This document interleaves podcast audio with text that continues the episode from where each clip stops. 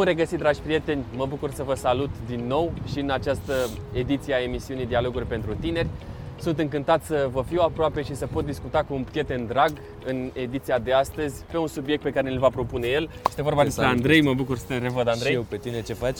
Bine, pregătit pentru provocarea pe care doresc să mi-o lansez astăzi. Uh-huh. Vreau să te întreb înainte de asta cum ți-a fost sesiunea, deja începe un nou semestru. A fost aproape bine. Aproape bine? da. Am simțit într-adevăr călăuzirea lui Dumnezeu în ceea ce privește examenele pe care le-am avut eu având și cele două facultăți, având două sesiuni, mi-a fost așa un pic mai greu și perioada sesiunii mereu e o perioadă grea.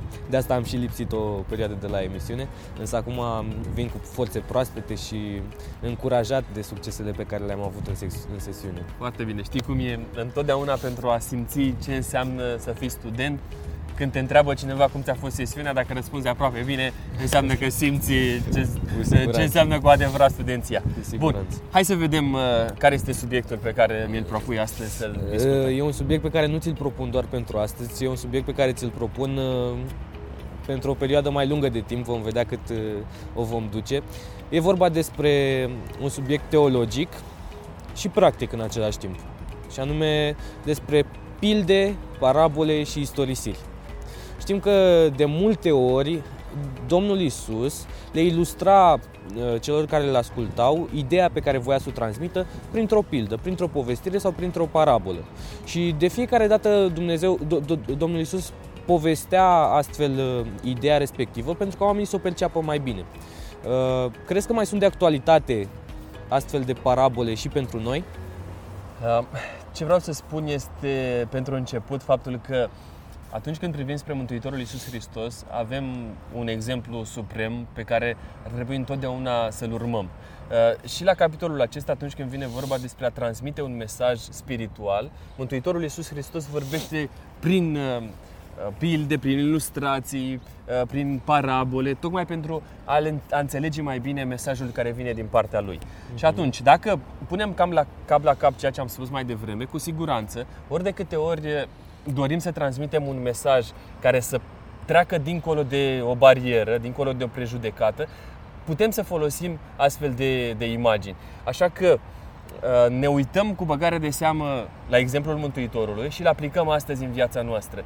Dacă doresc să-ți transmit un mesaj și doresc ca acest mesaj să ajungă dincolo de, așa cum spuneam mai devreme, de anumite idei, de anumite preconcepții, întotdeauna o povestire Uh, sparge bariera aceasta. Da. Și modelul pe care îl folosește Isus este atât de, de autentic și astăzi, atât de prezent și astăzi, încât nu face altceva decât să atingă cu adevărat inim și mai mult decât atât. Să treacă dincolo de sentiment la uh, rațional, pentru că Isus asta face. Uh-huh. Și exemplul acesta lui, uh, pe care îl folosește Isus nu este unul pe care l-a inventat el. Asta este paradoxul. De multe ori punem pe seama lui Isus faptul că El vine și folosește parabola ca fiind cel care o face pentru prima dată. Dar dacă uh-huh. ne mhm. uităm în Sfânta Scriptură, descoperim și alți profeți ai lui Dumnezeu din vechime care folosește imaginea aceasta. Dar o să ajungem, o să ajungem și, și acolo. despre asta. Da, uh, am observat uh, cu mare drag și cu mare interes uh, faptul că o parabolă, o povestire, captează foarte mult atenția. Spre deosebire de o predică, vorbesc despre uh, noi cei care mai uh, predicăm, spre deosebire de o predică care ilustrează o idee uh, fără o parabolă, o pildă, o povestire fără o, o ilustrație, o ilustrează fără o ilustrație, um, atunci când predicatorul folosește o imagine artistică, o imagine vizuală sau auditivă, uh, oamenii sunt mult mai receptivi la genul acesta de lucruri. Chiar și atunci când dirigezi, când explici corului cerințele, exemplificând printr-o, nu știu, imagine din natură sau uh, diferite, uh, diferite exemple, corul reacționează mult mai bine și omul tinde să înțeleagă mult mai bine lucrul acesta. Da, pentru că nu face altceva decât să-i vorbești pe limba lui. Uh-huh. Este ca atunci când vorbești cu un copil și pentru ca el să înțeleagă, cel mai bine este să folosești imaginea cu care el este familiarizat. Îmi aduc aminte și cu siguranță ți-aduci și tu, la mine, în vremea când eram eu copil, era o măsuță cu nisip. Exact. Nu știu exact. dacă tu ai folosit asta, dar mai târziu s-a ajuns să, folosească, să se folosească flanelografele. Dar tot așa cu imagini din Biblie, cu personaje și efectiv vorbeai copiilor despre istorie din Biblie folosind personajele acestea.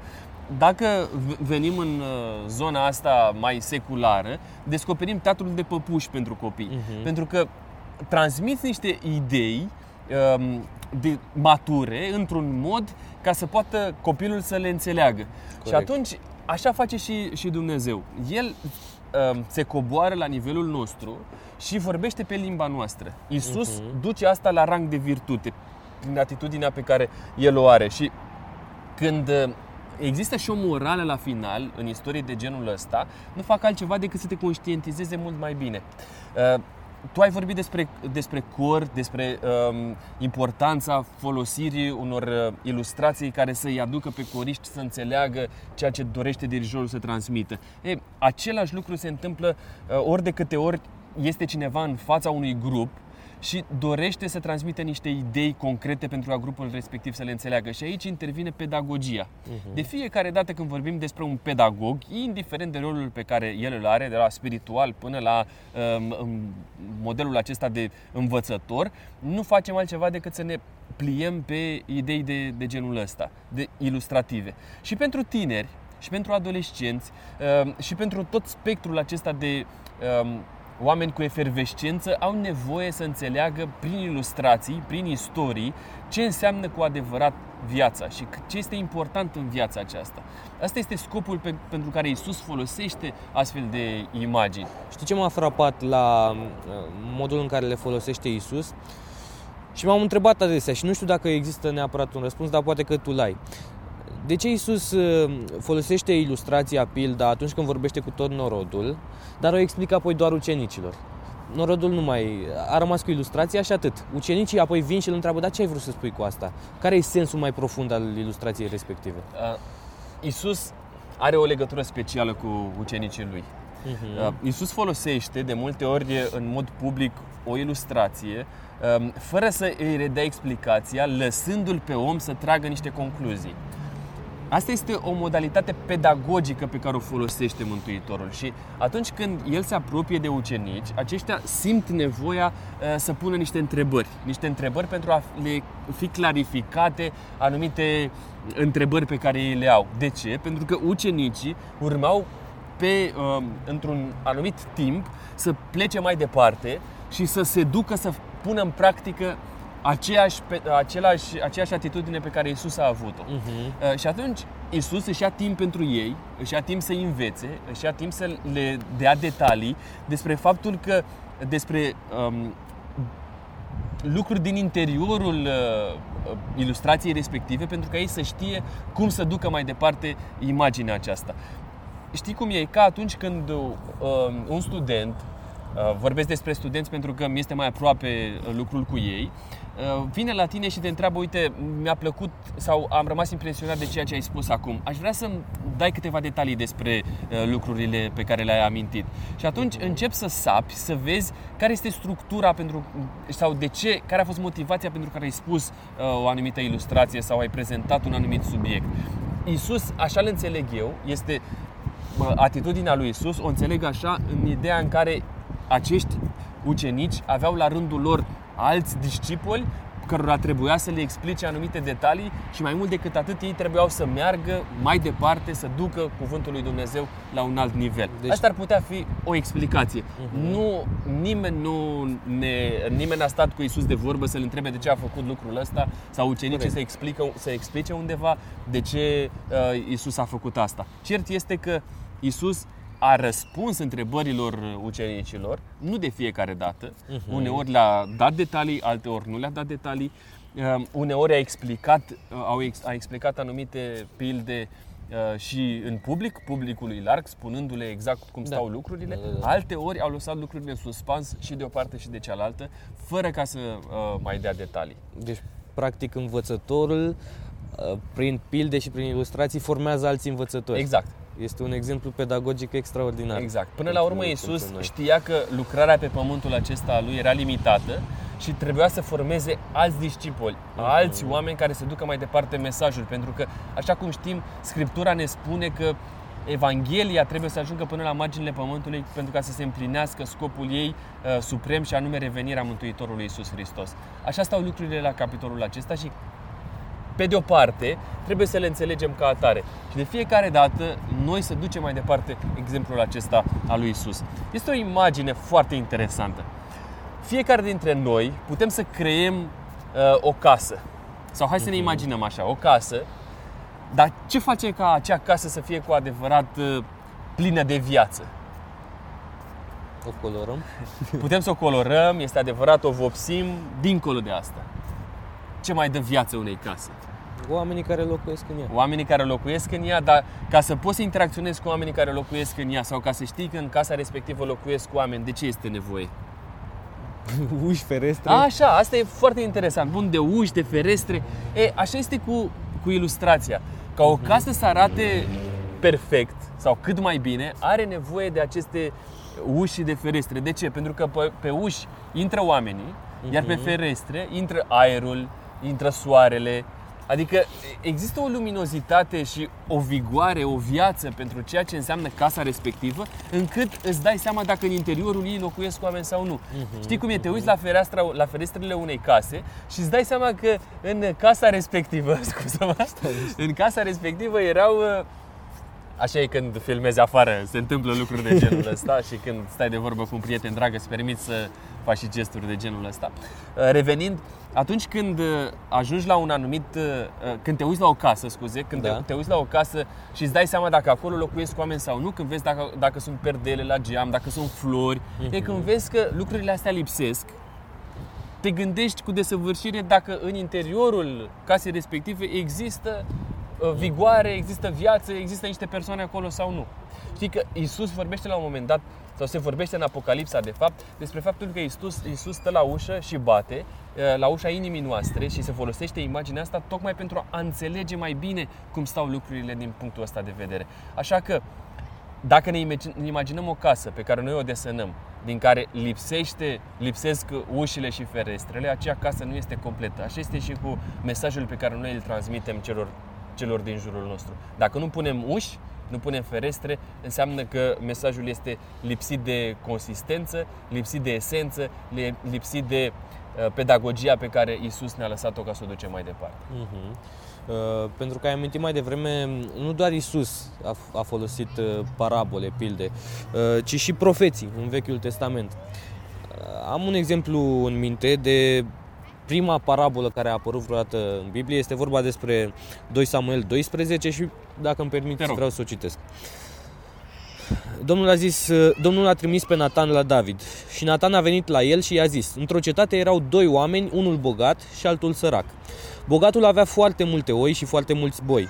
Săracul n-avea nimic decât o mielușea pe care o cumpărase. O hrănea și o creștea la el împreună cu copiii lui.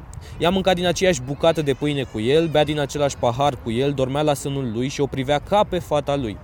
A venit un călător la omul acela bogat și bogatul nu s-a îndurat să se atingă de oile sau de boii lui ca să pregătească un prânz călătorului care venise la el, ci a luat oaia săracului și a gătit-o pentru omul care venise la el. Cam aceasta este prima parabolă pe care, uh, pe care o regăsim uh, în Biblie, prima pildă. Știm amândoi că David uh, o dă în bară și o dă în bară rău de tot. Nu doar că comite adulter, ci și crimă. Nathan încearcă printr-un uh, mod foarte sugestiv și finuț, aș spune eu, uh, să îl conștientizeze de gravitatea faptului, de nedreptatea pe care a făcut-o și totuși folosește un exemplu care reușește să îi înduioșeze inima lui, lui da, David. Da, tu te-ai oprit uh, la parabola asta. Parabola uh-huh. e mhm. foarte interesantă. De ce? Pentru că ne amintim că David a fost de fapt un păstor. Corect. Și Iisus, uh, scuze, și Nathan folosește imaginea asta și îi aduce aminte de copilăria lui, îi aduce aminte de ceea ce făcea el, de meseria lui de, de fapt, de bază și îi spune, uite, uh, cum stau lucrurile, tu ce îi face uh-huh, în situația uh-huh. asta? Uh, iar el îi vorbește Nathan foarte personal. Da, da, și da, David da. ia o atitudine. Citește, te rog, și ce spune David în... Uh, care este reacția lui David atunci? David s-a aprins foarte tare de mânie împotriva omului acesta, acestuia și i-a zis lui Nathan, Viu este Domnul că omul acesta care a făcut lucrul acesta este vrednic de moarte. Să dea înapoi patru miei pentru că a săvârșit fapta aceasta și n-a avut milă. Și Nathan a zis lui David, tu ești omul acesta. Foarte, foarte tare, vezi? Da, da. Dacă s-ar fi dus Nathan la el și ar fi spus, uite, ai uh, greșit. Tu ai făcut asta și asta și asta, uh, n-ai acționat cum trebuie, Dumnezeu te va pedepsi. Uh-huh, uh-huh. Ce atitudine crezi că ar fi avut uh, David atunci? Ar fi intrat într-o stare defensivă. Exact, am, am început fi... să găsească scuze. să găsească scuze, să spună, uh-huh, uite asta uh-huh. și asta și asta, așa cum facem noi de fiecare dată. Dar Corect. Nathan, sub înțelepciunea lui Dumnezeu, fiind profetul lui Dumnezeu din perioada respectivă, nu face altceva decât să-l conștientizeze pe David și să-și dea David singur răspuns. Asta exact, este exact. puterea um, parabolelor. Asta este mhm. puterea pe care o conține o istorie plină de învățăminte. Pentru că parabolele trebuie să, conști- să, să știm despre ele că nu sunt neapărat istorii reale, ci uh-huh. sunt uneori și anumite povestiri, povestiri, povești, care nu fac altceva decât să ne conștientizeze de importanța lor, de importanța unor anumite idei morale, unor um, convățătură care să aibă impact asupra vieții noastre. Asta face mhm. Nathan. Uh-huh. Și rezultatul acestei uh, parabole este foarte, foarte tare. David este cel care își dă de fapt o sentință. Și el spune ce are de făcut, ce ar trebui să se întâmple cu omul care a greșit. Și atunci Nathan primește mingea, este ridicată mingea la fileu și îi spune exact, uite, tu ești, tu omul, ești acesta. omul acesta, tu ai făcut da. lucrul ăsta, tu te-ai comportat în felul acesta față de uh, Urie, față de Batșeba, despre, de, de soția lui, ai trăit cu ea, ai făcut o nedreptate, ai, l-ai omorât pe soțul ei și atunci atitudinea asta este una cu adevărat uh, de neiertat la prima vedere, pentru că tu trebuie să conștientizezi că dincolo de acțiunile tale există și niște consecințe pe care trebuie să ți le asumi. Asta de fapt îi spune Nathan. Și Dumnezeu este un Dumnezeu drept, așa cum ai spus, pentru că el și folosește expresia da, asta. Da? da? Se, fol- se folosește de de Dumnezeu în a da sentința respectivă. Și prin urmare, David este conștientizat de greșeala pe care, pe care el a făcut-o. Ăsta este rolul important al parabolelor, al istoriilor. De fapt, noi în emisiunea pe care o realizăm, nu facem altceva decât să ilustrăm cumva importanța acestor uh, parabole sau să le aducem în actualitate. Corect. Pentru că vorbim efectiv despre anumite subiecte care sunt de impact pentru uh, tinerii de astăzi, pentru cei din generația voastră, pentru a, a conștientiza cât de important este să rămână aproape de Dumnezeu, să înțeleagă mesajul lui Dumnezeu, să înțeleagă uh, care ar trebui să fie atitudinea lor, care ar trebui să fie faptele lor și cum să acționeze de aici înainte. Știi ce mi se pare interesant? Mi se pare foarte interesant faptul că mesajul Domnului Hristos este universal valabil și de asemenea pentru orice vârstă. Mi-amintesc că atunci când eram copil și mi se spunea, mi se povesteau uh, ilustrațiile sau parabolele pe care Dumnezeu le-a, uh, pe care Dumnezeu le-a pus, uh, pe care Isus de fapt le-a prezentat oamenilor um, și reușeam să, să, să reușeau foarte ușor să-mi capteze atenția. Când am crescut mai mare, am realizat ce învățături au în spatele lor aceste parabole, iar acum când au ajuns aproape la vârsta maturității, zic eu, am realizat cât de profunde pot fi anumite parabole. De exemplu, uh, parabola asemănătorului sau uh, fiul, uh, fiul risipitor, oaia pierdută și așa mai departe. Sunt niște parabole care ascund o profunzime extraordinar de mare și pe care, din păcate, în ceea ce privește tinerii, prietenii mei și cercurile în care mă învârt, um, nu prea li se acordă importanța necesară acestor ilustrații. Nu da, crezi? Pentru că de multe ori trecem peste ele ca și cum ar fi niște povestiri mm-hmm, care nu mhm, se aplică exact, nouă. Exact. Noi nu prea ne regăsim în ele, le-am auzit de atât de multe ori, probabil spuse de către părinții noștri, de uh, pastorii cu care am interacționat, uh, sau efectiv nu, nu ne impactează, pentru că, într-adevăr, și limbajul și istoria este departe de zilele de astăzi. Uh-huh, Cumva corect. aceste parabole ar trebui să fie actualizate pentru provocările cu care se uh, um, confruntă tinerii, dar nu o actualizare care să treacă dincolo de anumite cuvinte uh, sau dincolo de um, scuze, nu, nu de cuvinte, ci de esență. Uh-huh. Cuvintele pot, schi- pot fi schimbate, dar esența rămâne aceeași. Da, poate că nu vorbim despre un tată care a avut un, uh, un tânăr, un, un fiu mai mic și care a plecat uh, departe cu avuția lui și acolo s-a dus la port și a făcut ce a făcut el, și-a dat seama și apoi s-a întors.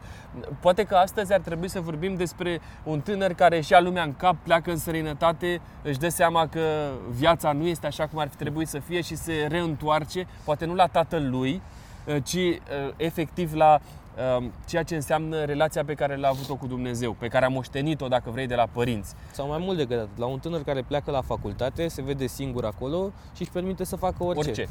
Până la urmă bună. se regăsește într-o stare din asta de dezamăgire, de mizerie sufletească și alege să se reîntoarcă acolo de unde a plecat, spiritual vorbind. Să știi că lucrul ăsta, lucrul ăsta este foarte real.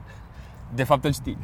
Este foarte real. Sunt mulți tineri care atunci când pleacă de acasă, chiar și la liceu da, și apoi la facultate, își permit să aibă niște acțiuni, să facă niște fapte care, dacă ar fi fost în preajma părinților lor, Clar, cu siguranță nu le-ar, fi, uh, nu le-ar fi făcut.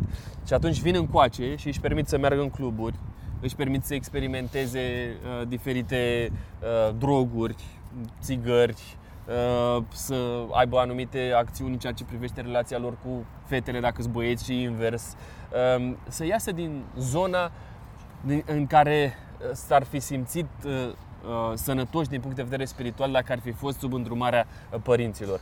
Și părinții nu fac altceva decât să le dea credit, așa cum face și tatăl din pilda fiului risipitor. Dar o să vorbim la un moment dat despre comentariul ăsta a pildei acestea într-o ediție următoare. Uh-huh. Doar făceam o referire actuală a ceea ce se întâmplă astăzi în uh, privința O întrebare pildelor. foarte scurtă. În momentul în care se întâmplă lucrul acesta, psihologic vorbind, este vina părinților, vina ADN-ului copiilor, vina cui? Este o chestiune de alegere. Până la urmă, părinții, dacă sunt uh, oameni înțelepți, pun în copiii lor o educație aleasă. Uh-huh. Dar până la urmă, alegerea de a urma educația aceasta sau a fi contrar cu educația primită este pur și simplu o chestiune de alegere pe care fiecare și-o va asuma până la, la capăt. Ceea ce vreau să mai spun despre ilustrații, pentru că îmi dau seama că ne apropiem cumva și de finalul uh, ediției de astăzi, ce repede trece timpul, uh, este că uh, Isus sau nouă ne sunt redate o, un număr mic de parabole în comparație cu, cu cele pe care, cele pe care le, rostește, le, le rostește Isus. Uh-huh. Pentru că în, în uh, cele patru evanghelii, acești uh, oameni care au, fie au cercetat, fie au fost uh, martor ocular la istoriile pe care, istorisirile pe care le face Isus, uh, ei redau o mică parte din, uh, din, din ilustrații, din parabole. Uh-huh. Lucrul care pe mine mă face să mă gândesc serios la felul în care vorbea Isus, uh, la felul în care el punea accent pe ilustrațiile acestea, la felul în care el a schimbat vieți datorită acestor ilustrații. Uite, ne amintim de momentul în care Isus își, își cheamă ucenicii. Merge la Petru, care era pescar, și îți spune, uite, vreau să fiu pescar de vreau oameni. să fii pescar de oameni, da? Dar cum îi spune lucrul ăsta? Întâi îi zice, uite, aruncă mreaja, el îi da. spune ca un profesionist, păi da, doamne, dar eu n-am prins, m-am chinuit toată noaptea, n-am prins nimic și acum vii tu la mine, un uh, un neavenit în meseria asta și îmi spui, îmi spui ce să fac. E, cu toate astea, el îi spune, fă lucrul ăsta și ai să vezi că nu o să-ți pare rău. Și zice, ok, mă încred în tine, hai să fac lucrul ăsta.